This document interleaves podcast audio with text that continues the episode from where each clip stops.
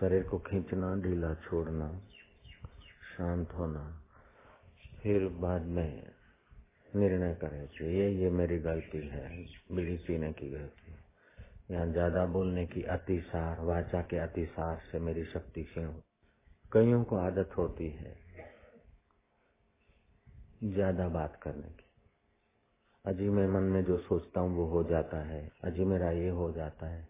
उससे उसकी कितनी शक्ति नाश होती उसको पता नहीं बेचारे को। तो वाणी के अतिसार से कईयों का मन पीड़ित होता है। बोल बोल बोल बोल बोल बोल, बड़ बड़ बड़ बड़ बड़ बड़ बड़ इससे हानि होती है।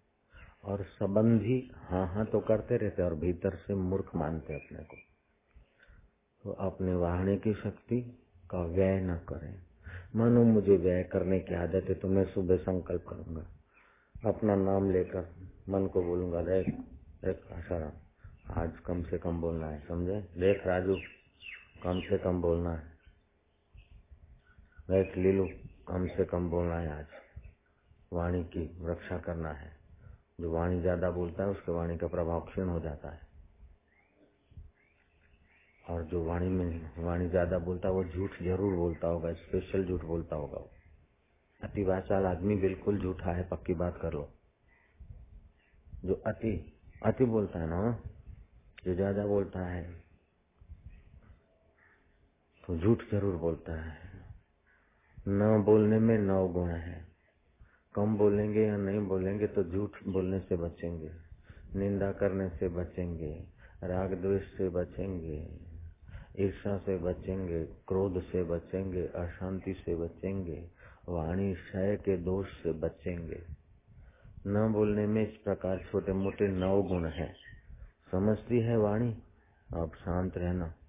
ऐसा सुबह कह दिया। समझो ये मेरे को बोलने का दोष है तो मैं निकाला। ऐसे ही ज़्यादा खाने का दोष है, अथवा काम विकार का दोष है, या शराब का है, या और कोई दोष है आप अपने दोष को जितना जानते हैं, उतना आपका कुटुंबी नहीं जानता। और जितना भी जानता है, उतना पड़ोसी नहीं जानता। पड़ोसी की कोई गलती होती तो उसको ठीक करने की इच्छा होती है। अगर गलती वाले को ठीक करना है तो अधिक से अधिक अपने को ही ठीक करने की ज़िम्मेदारी आ जाएगी। पिंड जाने पाप और माँ जाने बाप। तो ऐसा नहीं कि हमको गलती का पता नहीं चलता, लेकिन सुख की लालच में गलती को समझते गलती फिर भी उसको मन रिहा करता रहता है। इससे आदत गलत बन जाती है और होता यह है कि हम इसके बिना जी नहीं सकते, चाय के बिना नहीं जी सकते। हालाँकि वो जीवन शक्ति नाश करती है बीड़ी के बिना नहीं जी सकते। खैर, आप लोग तो बीड़ी नहीं पीते मेरे साधक लोग तो। लेकिन कभी कभार कोई पीता भी हो तो वैसे अपनी गलती को निकाले। अगर फिर भी होती है तो ना धोकर, पूर्वाभिमुख आसन जमा कर के तो पद्मासन पे बैठे। सिद्धासन पे बैठे, नहीं तो जैसा भी आसन अनुकूल पड़े बैठे। मान लो कि मेरे को पत्नी के साथ रहने में बड़ा अच्छा लगता है काम विकार का मैं शिकार हूँ तो मुझे क्या करना चाहिए कि आज, केवल आज आज से लेकर कल सुबह तक पत्नी को स्पर्श नहीं करूँगा। तन से तो क्या, मन से भी नहीं। भगवान मेरे रक्षक हैं। हरि ओम ओम ओम, हरि ओम हरि ओम हरि ओम। थोड़ा संकल्प बल पक्का किया दो पांच बार उसी बात को दोहरा कर तो 24 घंटे 24 घंटे का रोज करते रहोगे तो महीना दो महीना छह महीना भी निकाल लोगे लेकिन सुनसने के बाद सबको वैराग आता कि ये सब ठीक नहीं चलो હવે તને નહીં અડું પણ છ દાડા પછી વળી પાછો પૂંછડી હલાડતો હલાડતો કે ક્યાં ગઈ थी શાક લેવા ગઈ थी મોડી કેમ આવી શું લાવી છે ऐसा करके प्रोग्राम बनाना है इसको राजीनामा करना है पति पत्नी से। तो ये मन बेईमानी करता है। ऐसे ही चाय पीने की आदत है या दारू की आदत हो किसी को या और कोई, क्या गलती है, कोई ना कोई गलती है, नहीं तो साक्षात्कार हो जाए।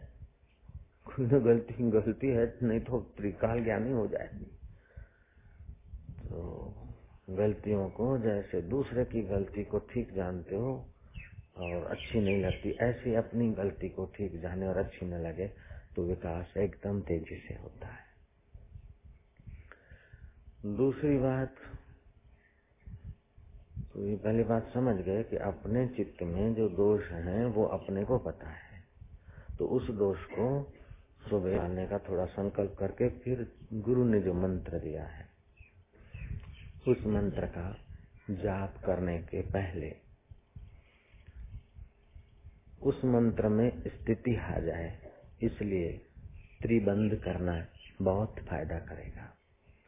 मूल बंद किया, जैसे घोड़ा लीद छोड़ता है, अपनी योनि संकोचता है, ऐसे ही मूल बंद किया। फिर पेट को अंदर रखा, उसको उड़ियान बंद कहते हैं। ठोडी को छाती की तरफ़ लगा उसको जालंधर बंद कहते हैं। ये त्रिबंध करके प्राणायाम करें। One four two. मान लो कि दस मिनट, दस सेकंड में श्वास लेता है तो चालीस सेकंड श्वास रोके और बीस सेकंड में श्वास छोड़े, जिसको वन फोर टू भी कहते तो उस रेशे से दाहे से श्वास लिया, चार उंगली एक तरफ़ और अंगूठा दूसरे तरफ़। कई लोग यूँ करते हैं, हारमोनियम बजाते हैं, यूँ करते हैं। ये पद्धति ठीक नहीं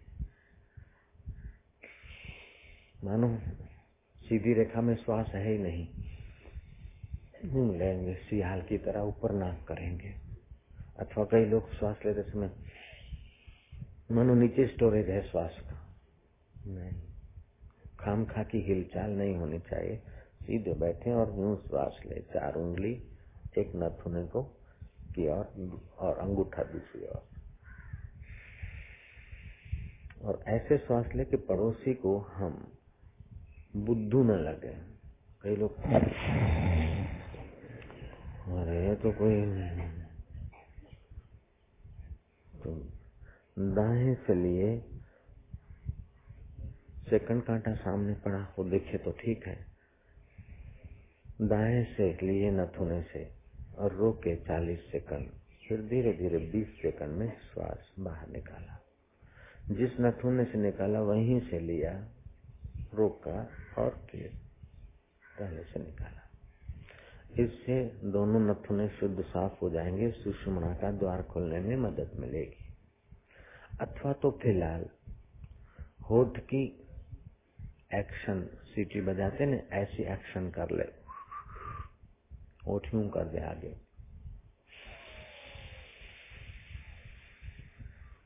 वो श्वास थोड़ा छन के भी आएगा और वो न कर सके तो ऐसे भी ले सकते हैं।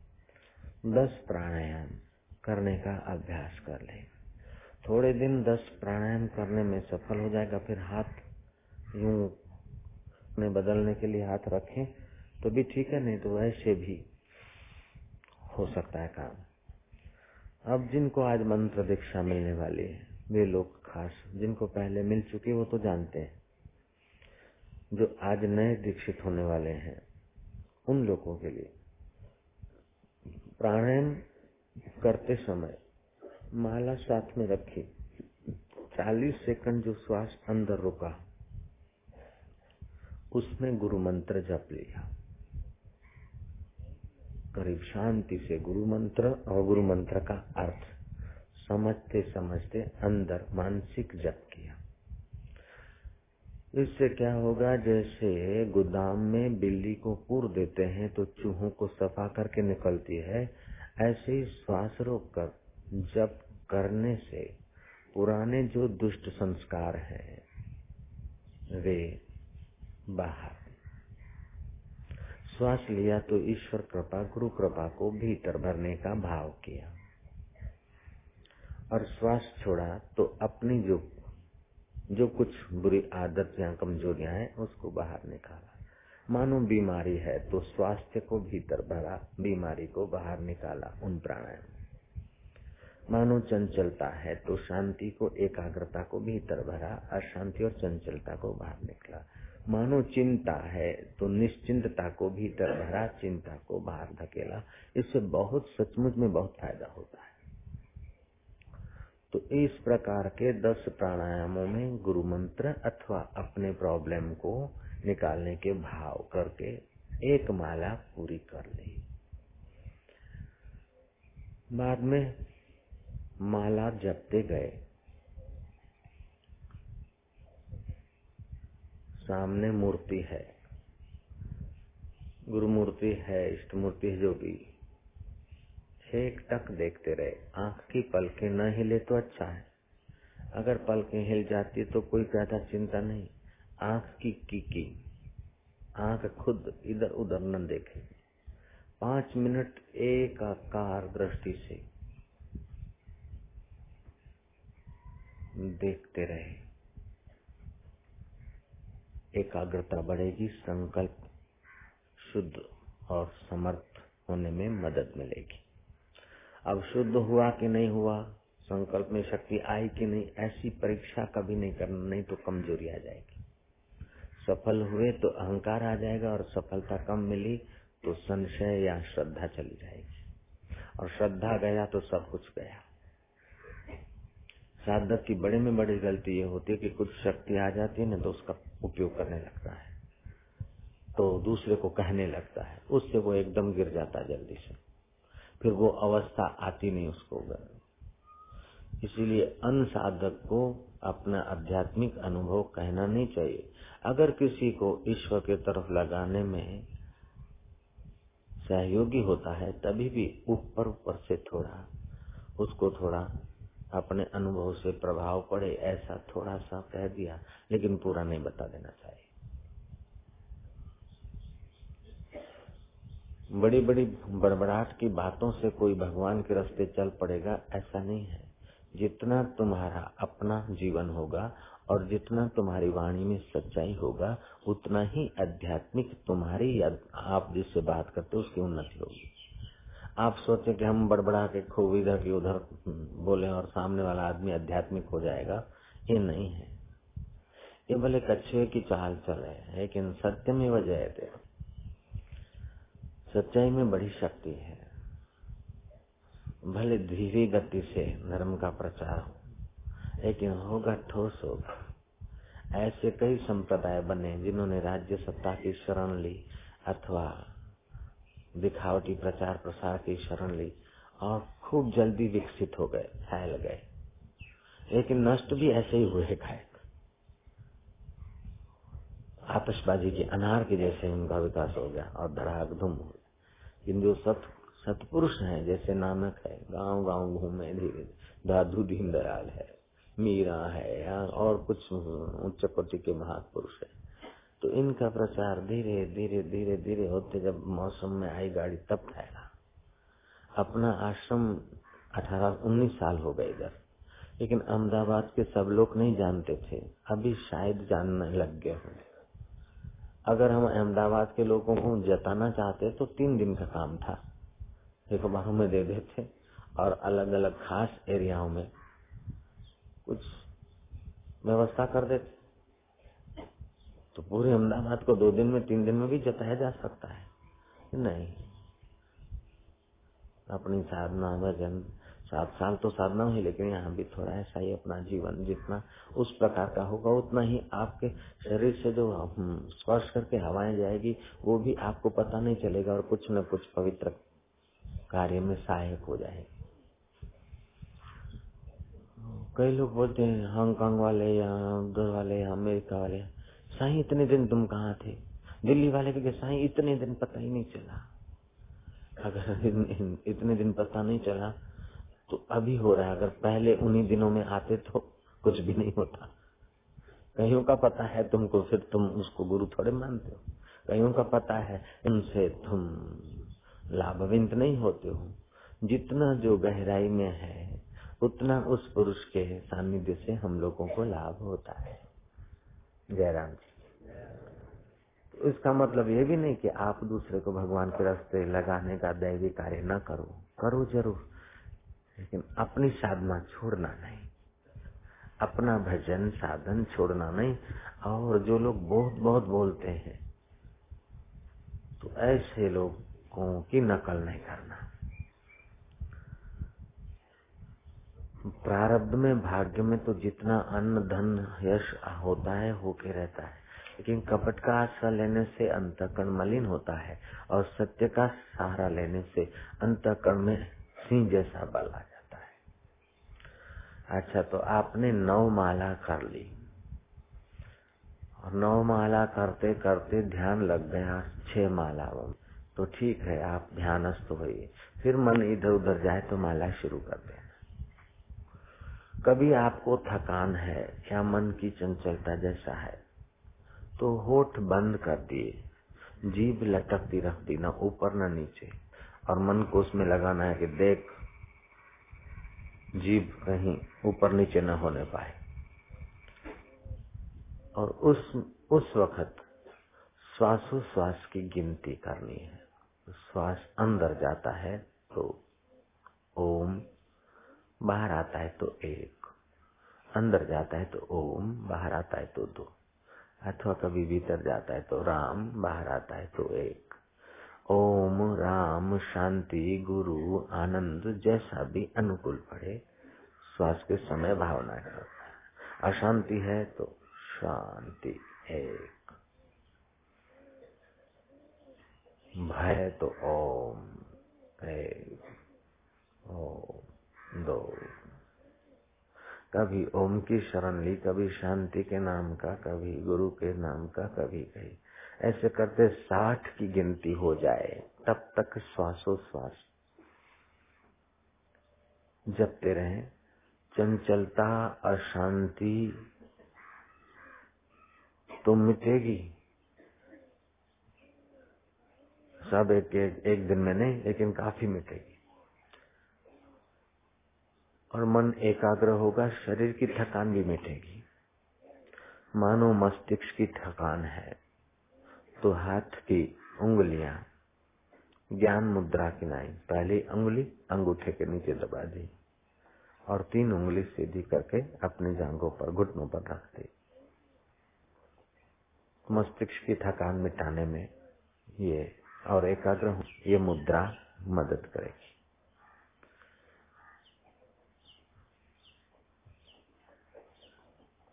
दूसरी मुद्रा ये भी कर सकते हैं कि उंगली अंगूठे की नींव में रख दी और फिर बैठ गए। तीसरा, दोनों हाथों की उंगलियाँ आमने सामने मिला के हाथ गोद में रखकर फिर प्राणायाम किए अथवा तो उस समय ध्यान कर, ध्यान के समय हाथ गोद में रख दिए। जहाँ ध्यान भजन करते हो, वहाँ आसन ऐसा होना चाहिए, बैठने की जगह या लेटने की जगह ऐसी होनी चाहिए कि तुम्हारे शरीर को अर्थिंग न मिले। अर्थिंग मिलने से तुम्हारी आध्यात्मिक जो बिजली है, विद्युत के आध्यात्मिक ओज के जो कण है, वो धरती खींच लेते है तुम्हारी साधना का प्रभाव वही क्षीण हो जाता है। जो आसन पर बैठ कर जब करते हैं और अर्थिंग नहीं लेते हैं तो भजन के बल से भी एक आध्यात्मिक विद्युत के कण पैदा होते हैं। वो तुम्हारे वात, पीत, कफ के दोषों को क्षीण करके तुम्हारे स्वास्थ्य की रक्षा भी करते रहते हैं। भजन में तो आगे बढ़ाते हैं, लेकिन स्वास्थ्य की रक्षा भी करते रहते और यही कारण है कि ऋषि मुनि प्राय ज़्यादा बीमार नहीं पड़ते थे। अभी भी जो इस बात को जानते हैं, वैसे संत बीमार पड़ गए, ऐसा हम लोगों ने नहीं सुना। जयराम जी की अट्ठाईस साल हो गए मेरे को इस देश में लेकिन लोगों ने इतना नहीं कभी सुना नहीं होगा खास कि बापू માંદા છે એટલે કથામાં નથી આવ્યા प्रोग्राम कैंसल छे हाँ कभी कभार होता है थोड़ा बहुत शरीर की लीला लेकिन फिर अपने इस युक्ति अटकल से उसको ठीक काम पे लगा दिया जाता है ये सब के पीछे आप इन चीजों का फायदा लें दस माला जपने का नियम रखना चाहिए, कम से कम। दस माला एक हज़ार अस्सी जप हुए। मनुष्य प्राणी ऐसा है, या तो उन्नत होता है, या तो अवनत होता है। या तो उसका उत्थान होता है, या तो पतन होता है, वहीं का वहीं नहीं रहता। आध्यात्मिक पतन न हो, इसलिए दस माला रोज करनी ही चाहिए। हाँ जिसकी गति बिना माला के भी बीस बीस, पच्चीस, पचास मालाओं जितना जप करने की है, उसके लिए मेरा कोई आग्रह नहीं कि माला लेकर करे। लेकिन नया साधक है तो माला लेकर आसन पे बैठ के दस माला करे, फिर चलते फिरते जितना भी जप हो जाए वो अच्छा है मन को कोई न कोई नियम की नाथनी नथा देनी चाहिए। एक काजी था, हज करने जा रहा था। ऊँट नया ऊँट था जवान था।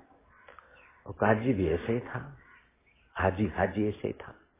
तो बार बार ऊँट की डोरी इधर करे, उधर करे, और वो डोरी, वो रस्सी कुछ कमज़ोर थी। तो ऊँट पर सवार तो हो गया। हाँ रेगिस्तान में तो ऊँट को तो जंपिंग करने की मज़ा आ गई। ओ, नथड़ी टूट गई। रस्सी नथड़ी में से टूट गई। ऊँट बिल्कुल बेलगाम हो गया बेस ऊंट तो जाए भागा हाजी को हज करने की दिशा तो कहीं थी और जा रहा है ऊंट कहीं दिशा में किसी ने पूछा कि कहाँ जा रहे हो बोले कहाँ जा रहा हूँ जाना तो हज करने था वञणो तो हज करण हो पर हाण आया चपर जे वस चपर जेॾा वञो नहीं वञणो पवंदो चपर चप એટલે होठ હવે होठर के बस में हूँ हाँ स्टेरिंग टूट गया है अभी जहाँ ऊँट ले जाए वहीं जाऊंगा मैंने सुनी है विनोदी का था। एक बार सियाल ने देखा कि ऊँट का होठ लटक रहा है। अब गिरा अब गिरा अब गिरा। जंगल में ऊँट जहाँ जा जाए सियार सोचता कि अब गिरा। मांस का इतना स्मूथ लोचा, अभी नाश्ता मिलेगा। तो झाकता झाकता झाकता दिन भर ऊँट के पीछे घूमा। ऊँट का होठ लटकता ना। तो अभी गिरा अभी गिरा, लेकिन ऊँट का होठ तो गिरा नहीं, सियाल बेचारा भूखा रह गया। ऐसे ही मनुष्य का मन सोचता है कि अभी सुख मिला, इसे शादी कराई, ये सुख मिला, ये मिले, अब भी मिला, अब भी मिला। देखता है कि उनमें कुछ सुख नहीं, बेचारा सुख से भूखा ही रह जाता है। नारायण नारायण ना तो जैसे सिया ऊँट के होठ में ही टिक गया तो अपना असली खुराक खाने वंचित हो गया। ऐसे ये संसार का सुख ऊँट के होठ जैसा है तो अपना असली सुख लेने को भी ये जीव बिचारा रह जाता है। तो ऐसा न करें, असली सुख लेने के लिए ध्यान करें। असली जो अपना स्वरूप है, सुख स्वरूप, उसका चिंतन करें। मैं सुख स्वरूप हूँ। मुझे बाहर के सुख की गुलामी नहीं करनी है। मैं आनंद स्वरूप हूँ। परिस्थिति और अवस्थाओं का आनंद तो गुलामी का आनंद है। बिना व्यक्ति के, बिना वस्तुओं के तुम सुखी रह सकते हो। बिना व्यक्ति के, बिना वस्तुओं के, बिना परिस्थितियों के तुम परम सुखी हो सकते हो, क्योंकि तुम्हारा स्वभाव है परम सुख। तुम्हारा स्वभाव है परमानंद, तुम्हारा स्वभाव है नित्य जीवन, तुम्हारा स्वभाव है अमर जीवन, तुम्हारा स्वभाव है आत्मा, तुम्हारा स्वभाव है परमात्मा, अपने स्वभाव में जब ऊँचे जिज्ञासुओं को गुरु,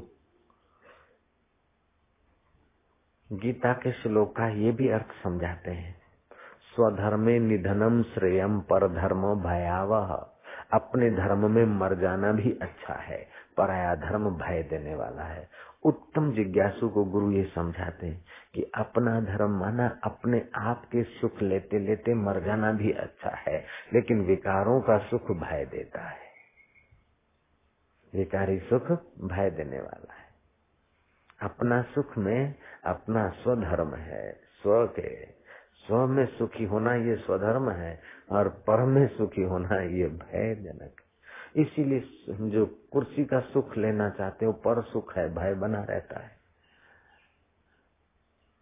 दुराचार का सुख लेना चाहते हैं तो भय बना रहता है, लेकिन आत्म सुख ले, उसका भय रह ही नहीं सकता। आत्म सुख में मर जाना भी अच्छा है, विकारी सुख में जीना भी व्यर्थ है। ऐसा मन को समझाकर अपने आत्म सुख का चिंतन करना चाहिए, उसको जगाना चाहिए। मैं दुखी हूँ दुखी हूँ तो आदमी दुखी हो जाता है। अशांत हूँ अशांत हूँ, बीमार हूँ बीमार हूँ तो बीमारी गहरी होती है। ऐसे मैं सुखी हूँ, मैं आनंद स्वरूप हूँ, मैं शांत स्वरूप। यूँ करके ध्यान करते हो, फिर चिल्लाते रहते ध्यान नहीं लगेगा। तुम कुश्ती करना चाहते तो ध्यान कैसे लगेगा? ध्यान लगाने की सुंदर में सुंदर शैली यह है कि जब ध्यान की जगह पे तुम बैठते हो, क्या ध्यान, किसका कर रहा हूँ? भगवान का। ध्यान ध्यान शुरू हो गया तुम्हारा। बंधन क्या है? ध्यान लगो ध्यान लगो ध्यान लगो ध्यान लगो। ध्यान लगो जैसे रेलवे के डिब्बे पे तुम खड़े हो मित्र को बुलाते हो, अंदर आओ अंदर आओ, लेकिन दरवाज़ा तो तुम छोड़ नहीं रहे हो तुम्हें कैसे आएगा। ऐसे ध्यान लगो की भावना से तुम बैठे हो तो ध्यान कैसे लगेगा? ध्यान लगे ध्यान लगे। तुम हट जाओ तो वो मित्र आएगा ये बातें तो छोटी छोटी दिखती है, लेकिन ये युक्तियाँ बड़ा काम करती मैंने घाट वाले से पूछा कि आपका कभी मन नहीं लगता तो क्या करते? हरिओम हरिओम जपते, शिवोहम शिवोहम जपते हैं कि मन लगे, ऐसा क्या करते? बोले, भाई, एक युक्ति थोड़ी होती है, कभी कुछ युक्ति, कभी कुछ युक्ति। मन लगता है तो नहीं लगता है तो अच्छा भाई मतलब जा, कहीं जाता है तो जा। तू कहाँ कहाँ जाता है, चलो देखता हूँ। अपने आप चुप हो जाता है। कभी सोचते हैं हम आनंद स्वरूप हैं, कभी सोचते हैं हम ब्रह्मास्म कभी नारायण नारायण बोलते हैं, कभी शांत होते हैं। ये तो मन का खिलवाड़ है, कभी उतार चढ़ाव, लेकिन कोई ना कोई नियम की नाथ से उसको नाथे रहना चाहिए। तो ये मैं अर्ज़ कर रहा था कि जो दीक्षा लेने वाले हैं आज साधक, वे अपने जीवन में कोई नियम ले ले कि गुरु गीता के इतने पेज, इतने पन्ने हर रोज पढ़ूँगा। जो अनपढ़ है, वो कभी कभार गुरु गीता सुन ले और जो समिति में थे, हैं या होना चाहते हैं, उनको गुरु भक्ति योग के तीन पेज नहीं तो दो पेज हर रोज पढ़ना चाहिए। तो समिति की सेवा का फल उनको अनंत गुना होगा। और गुरु शिष्य के संबंध में भी उनकी निकटता बढ़ेगी। जो समिति में मेंबर बनते हैं, उनको गुरु भक्ति योग नाम का पुस्तक हर रोज दो पन्ने पढ़ने चाहिए कम से कम। और जो दीक्षा लिए हुए हैं, उनको गुरु गीता पढ़नी चाहिए। यौन सुरक्षा पुस्तक, महीने में एक दो बार पूरी करनी चाहिए। जीवन रसायन पुस्तक, अपने साथ जेब में ही रखनी चाहिए। जब व्यवहार से समय मिला, दो लाइन पढ़ ली, उसी में मशगूल रहे और अपना काम करते रहे। बीच में ओम आनंद, ओम शांति, ओम अमरता, लग गए काम में। फिर मन इधर उधर हो गया, निकाला जीवन रसायन। पढ़ लिया एक आध पन्ना, एक आध लाइन, उस जिसमें मन टिक गया अच्छा लग गया, उसी वाक्य को घोट कर अपना बना लिया। तो जो आज दीक्षित होने वाले हैं, ये तीन पुस्तकों को तो दैनिक पढ़े और ईश्वर की और पुस्तक को भी एक बार पढ़ के न रखें तो अच्छा है। उसको भी पाठ की नहीं कभी कभार पढ़ते रहे, बहुत मदद मिलेगी। दस मालाएँ हो गई। ध्यान में बैठे हैं। कभी कभार ध्यान लगेगा। तो जिनका शरीर पतला है या भावुक ज़्यादा है, उनका ध्यान लगेगा तो फिर वो प्राणायाम ज़्यादा करने लगेंगे अथवा उपवास करने लगेंगे अथवा नंगे पैर या अर्थिंग मिले ऐसा जीने लगेंगे। तो उनको थोड़े दिन तो बहुत मज़ा आएगी बाद में फिर। एक ऐसी अवस्था में चले जाएँगे जहाँ थोड़ा लोग हँसी कर लेंगे। आउट ऑफ़ कंट्रोल हो जाएँगे।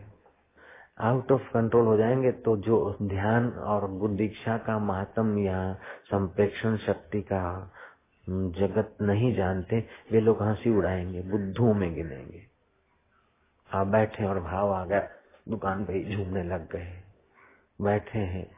निगुरे लोगों के बीच और लग गया ध्यान।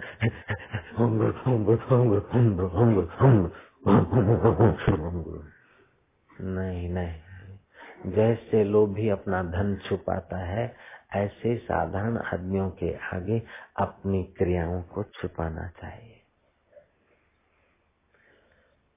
कभी कभार समझ कम और भावुकता ज़्यादा और खान पान की परवाह नहीं। ऐसा जो कोई हज़ारों लाखों में एक आध व्यक्ति होता है तो खाता नहीं एक एक दिन दो दो दिन, अब दो दिन खाएगा नहीं, प्राणायाम करेगा तो खुशकी चढ़ जाएगी।